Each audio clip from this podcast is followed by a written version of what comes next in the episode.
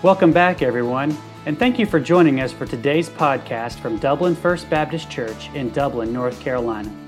We hope you'll be encouraged today as you listen to our message. For more information, please visit our website at www.dublinfbc.org. That's www.dublinfbc.org. Now let's join the congregation of Dublin First Baptist as we listen to the preaching of God's Word. In Psalm 110, where Aidan led us in our scripture reading earlier this morning, and this week we're switching things up. We went over another section of Acts 21 this past Wednesday, and this morning we head here to the Psalms, where we typically study on Wednesday evenings. My primary purpose in doing this this morning is that in obedience to the command Jesus gave us, we're going to celebrate the Lord's Supper in just a bit. And Psalm 110 is a psalm about Jesus. If you have been to our Wednesday evening studies in the Psalms, you know there are different genres of psalms, different types. Some are praise songs, some are wisdom songs, some are lament. A lot of them are lament songs. And some, like Psalm 110 here, are prophetic. They're messianic, meaning they're a song that's about Jesus Christ, a song, even though David or whoever the human author might have been of that particular song, even though they wrote it centuries before Jesus was born in Bethlehem, it's a song about and pointing to Jesus Christ. That's the case here in Psalm 110. It's a song about Jesus. It's an encouraging section of Scripture as we celebrate communion together. We do that. We're going to do that this morning, to commemorate what God's Messiah, what Jesus Christ did for us. He paid the penalty for our sins on the cross. And Jesus told us to celebrate the Lord's Supper together. He said, do this in remembrance of me. In fact, that's what it says under there. I know it's all covered up by a little tablecloth now. But we're to do this in remembrance of him. In remembrance, literally in the original language, when Jesus said that, he said, do this to bring me to mind, to bring me to your mind. Well, let's bring Jesus to our mind this morning. I should say let's continue to do that, because we've already been doing that, I hope, with the singing we've been doing together. I pray that we do that every time we meet together. Now, Psalm 110 doesn't directly mention the cross, but Christ's interceding work for us, it's implied in verses 3 and 4. Instead, Psalm 110, the majority of it points us to Jesus after the cross.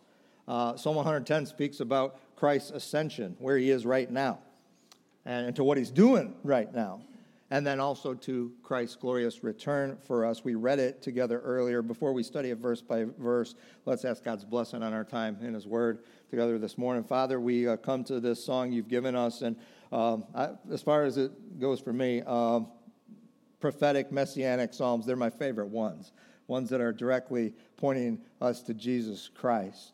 And that happens here.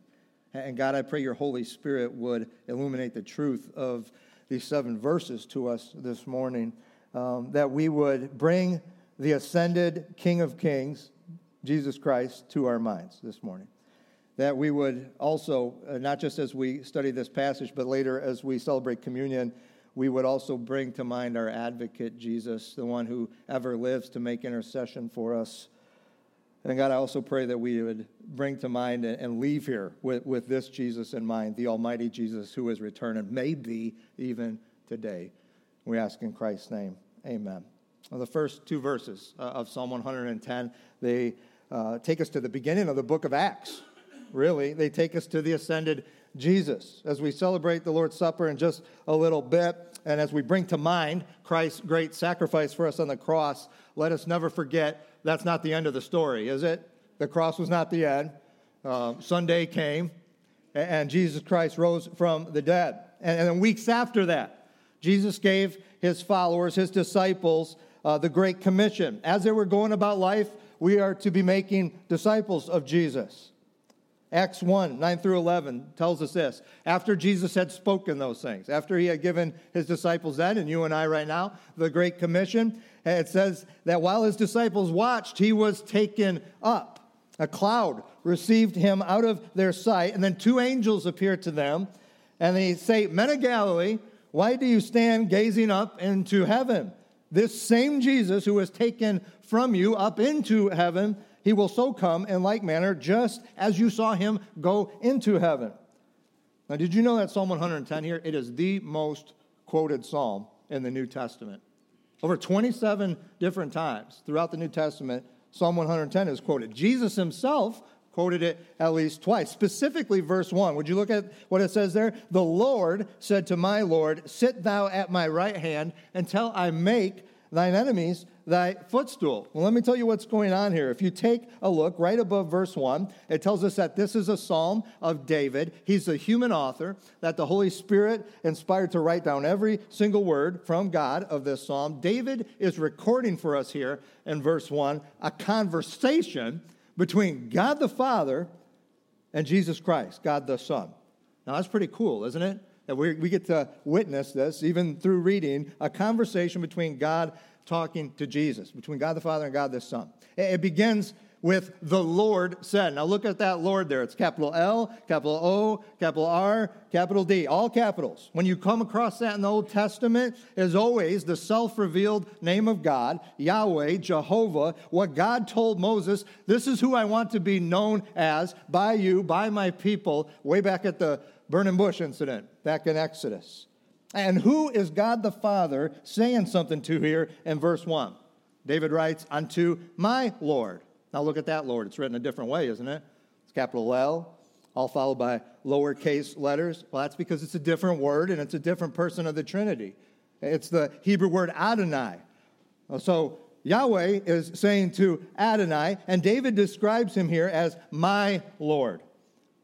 So awesome. That centuries before Jesus Christ was born, even from David's lineage, David trusted in God's promise of a coming Savior Messiah. He might not have known exactly when he was going to come. He did not know that his name was going to be Jesus, but here David calls him my Lord. He's my Lord. Is Jesus your Lord this morning? I hope he is.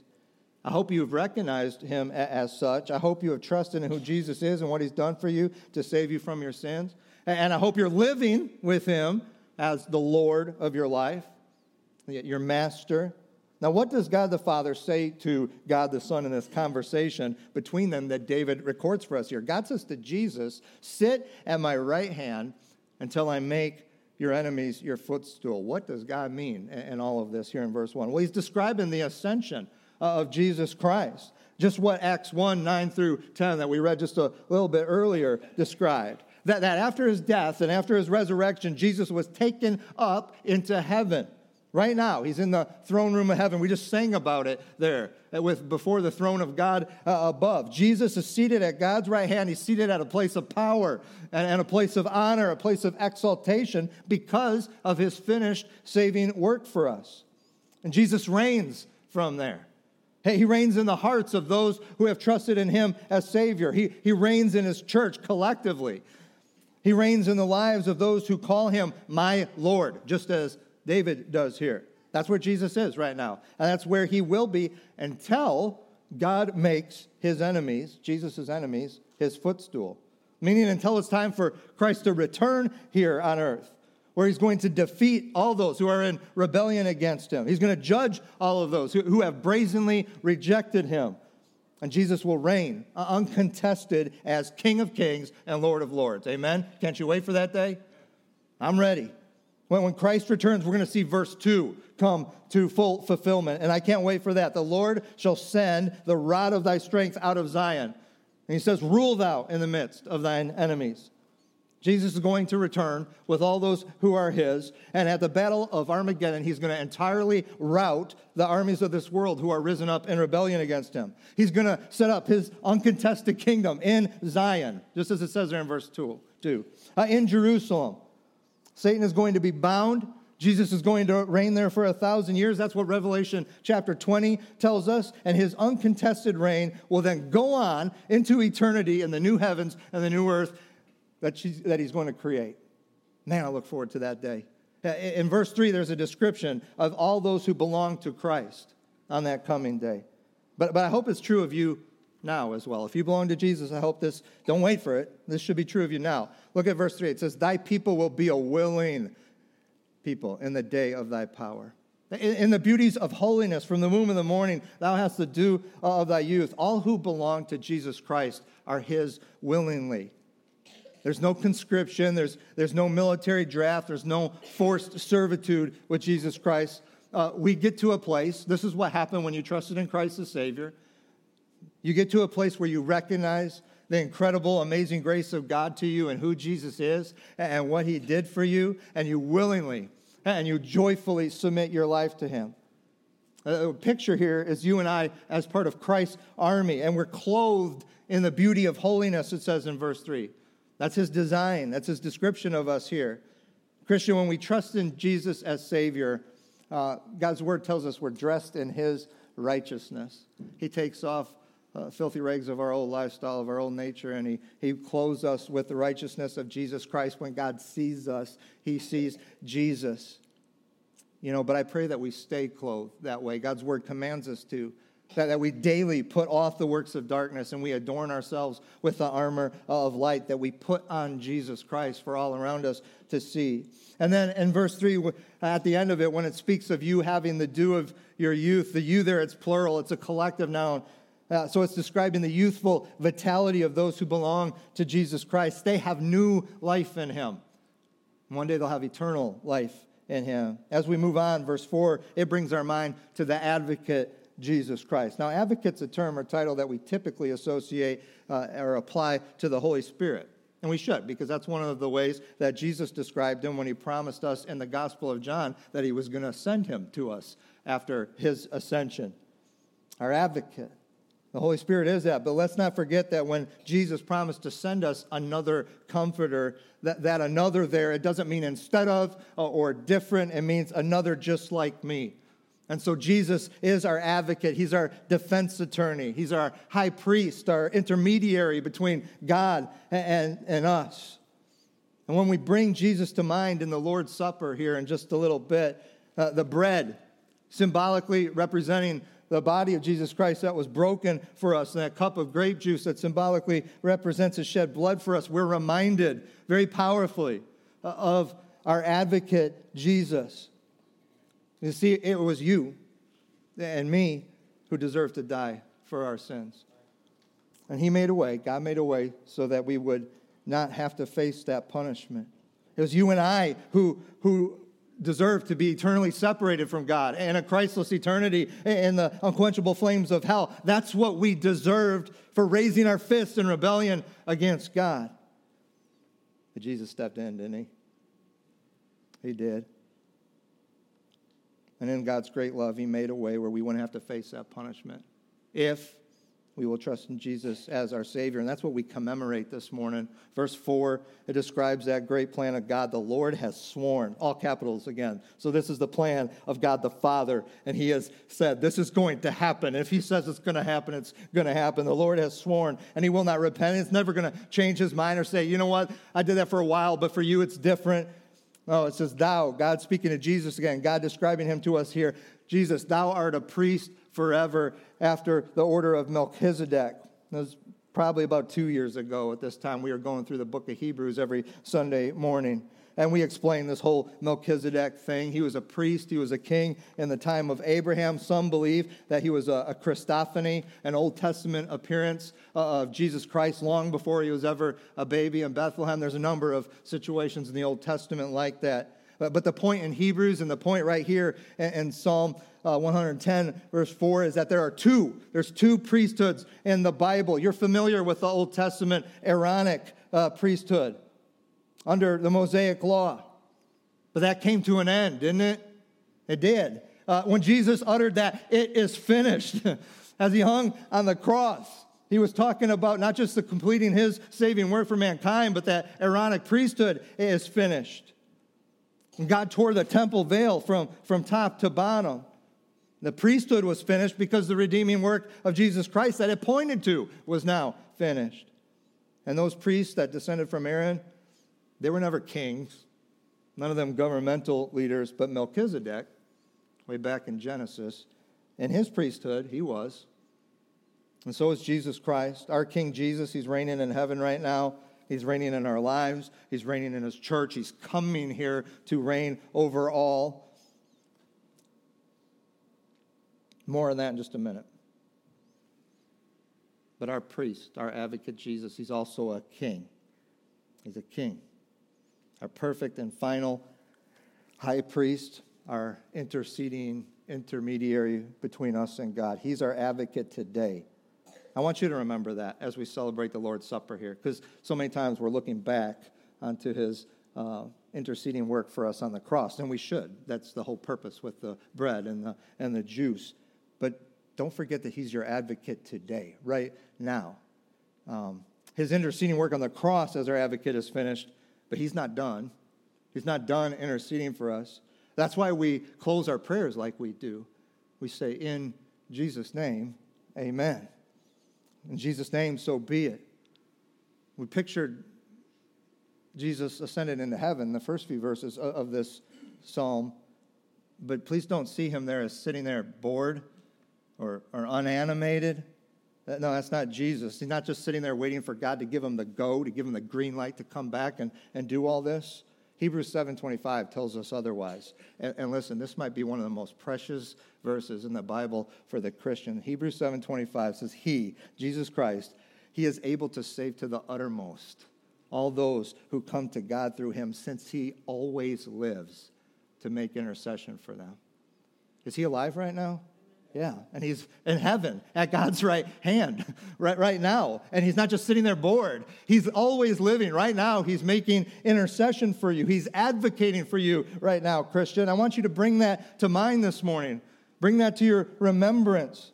Do you realize that when you sin, when Satan comes to God condemning you for that sin, that if you confess that sin to God in prayer and you repent of it, Jesus lives for this. He lives to stand up and say, Father, I paid for that one. Don't you remember? I paid for that sin. It's taken care of. It's under the blood, as that old hymn says. He shows his wounded hands, and he claims me as his own. Praise the Lord, right? Are you thankful for that this morning, this advocate Jesus? There's one more thing it tells us about Jesus here. It wants us to bring to our mind about Christ this morning. He's the Almighty Jesus. In verses 5 through 7, these verses describe for us his return. Our King, the Lord Jesus Christ, is coming, isn't he? He's coming. I don't know when. I truly believe it's very soon. I do. I mean, there's no prophecy that is yet unfilled. There's nothing that God says, well, this needs to happen before Jesus Christ comes back. You and I need to realize that we're privileged to live in that day. That has never been the case until just a few decades ago. And I've told you this before, but when I was being interviewed to come here as youth pastor, and the personnel committee and the youth committee, people on there, they asked me that night, why I thought God wanted me to be a pastor and why a pastor here specifically. And my answer to them was this: I believe Jesus is coming back for us very soon. I sincerely do, and I feel like God wants me to ready his people. Listen, that's my heart. Whether that means urging you to trust in Jesus Christ as your Savior, be born again so you'll be taken up with us who have, or whether that means for you who have been saved, that you're living a life that's expectant and it's anticipating his return, living a life of holy vigilance, just like it's said there in this description of you in verse 3, in the beauties of holiness. That's a characteristic, a description of how you're living for Jesus Christ. Look at verse 5. The Lord at thy right hand shall strike through the kings in the day of his wrath. God's speaking to Jesus here again. And through Christ, God is going to judge this world in holy justice. There's no army, there's no superpower, no alliance that's going to be able to stand against him. They're going to try. That's just over the horizon, folks. You don't want to be here for that. You don't want to be here for that. This is not going to be any battle like we know today. Would you listen to the words of God in Revelation 19:15? It says, out of his mouth, out of the mouth of Jesus Christ, goes a sharp sword. With it that he should smite the nations, and he shall rule them with a rod of iron. He treads the winepress of the fierceness and wrath of Almighty God. That's the Jesus we're supposed to bring to mind here this morning, when he returns and what he's going to do. Please understand, Jesus Christ needs no worldly weapon of warfare to accomplish what verses 5 through 7 describe for us. He's almighty. Bring that to mind this morning. That the same mouth that said, let there be light, and spoke the universe into existence, the same mouth that spoke you into existence whenever it was that you were born, that same mouth is all it's going to take to put an end, to put somebody out of existence with ease. He's almighty. Verse 6 describes what we read in the book of Revelation regarding the battle of Armageddon when Christ returns here to earth with those who are his. It says there, he shall judge among the heathen. He shall fill the places with dead bodies. He shall wound the heads over many countries. You don't want to experience that. You don't have to. God made a way for that not to be your experience. Jesus Christ is the way for that not to be your experience. Listen to me. The choice for every man is this. You can either be crushed beneath his foot, as verse 1 and verses 5 through 7 describe, or you can be exalted to sit with him on his throne. That's what Jesus promises the Christian. Revelation 3:21, he says, he that overcomes, to him will I give to sit with me on my throne, even as I also overcame, and I am set down with my Father on his throne. How do we overcome? What is Jesus talking about there? How do we make sure we're on Christ's side in all of this? Revelation 12:11 says they overcame by the blood of the Lamb, by the word of the testimony, and they loved not their lives even to death. So God's done his part. I mean, the blood of the Lamb to forgive your sins, it's held out to you this morning. Your part is faith. Your part is the word of your testimony of faith in the blood of the Lamb. Have you ever asked Jesus to be your Savior? If you haven't, do that right now. I mean, right now, even as I'm talking, tell him you want to trust in Jesus Christ to save you from your sins, to give you eternal life, that you want to be on Jesus' side, that you want to follow Christ from here on out, that you want to be his. Verse 7 is our assurance of the victory of our almighty King, of Jesus, on that day. Big fancy word. It's an anthropomorphism. So what they're doing here is David is describing human characteristics or attributes or thoughts or behavior to God. It says, for he shall drink of the brook in the way. Now, the picture here is of Jesus marching valiantly to battle, at the Battle of Armageddon there on that last day, and he's pausing to refresh himself. But it's not going to be that long where he needs to stop and take a drink. Trying to help us understand. It's a poetic description like there is in the Psalms here. He pauses for refreshment as he battles to a final victory with lifted up head. I want you to bring this Jesus to mind this morning. His head hung in pain and exhaustion on that cross as he gave his life for us, as the Lamb of God shed his blood for us. But here we're propelled into the future at Christ's return. And he's not a lamb anymore. No, he's a conquering Lion of Judah, with head lifted up. We're to bring this Jesus to mind as Christians, as fuel to our faith while we await his return. This image we're to bring to mind of the victorious almighty Jesus. I've already issued the invitation to trust in Jesus as your Savior if you haven't. If you didn't do that moments ago, do it right now. Here's your second chance, even as I'm talking. Be born again. And if you do, let somebody know. I'd love to know that you've trusted in Christ as Savior so I can rejoice with you, encourage you in your new life in Christ. But Christian, you who have, we overcome this world, we overcome temptation and sin by the blood of the Lamb, by the word of our testimony, and by not loving our lives even to the point of death, because we love somebody greater. We love someone greater, the one who first loved us. And we love him by living holy lives, just as it described here, by willingly submitting every part of our lives to him as Lord. David called Jesus Lord, my Lord, back in verse 1. Is he yours? Is he your Lord? Is there some area that you've been battling, submitting to him? Won't you surrender that this morning? I mean, do that right now. We're going to have a time of invitation before we celebrate the Lord's Supper. And that's important because, look, there's not a whole lot of point in you celebrating what Jesus has done for you in the Lord's Supper if you're not living for him as Lord of your life. Just be empty ritual, this religious performance. So won't you make sure that's not the case by making that right this morning? As Tommy comes to lead us in a time to respond to God's word, to ready us for the Lord's Supper, won't you confess any sin? Let the free and fully forgiving blood of Christ cleanse you from it, remove it from you right now. I ask you, submit to him as your Lord, your ascended advocate, the almighty Jesus, right before we celebrate the Lord's Supper.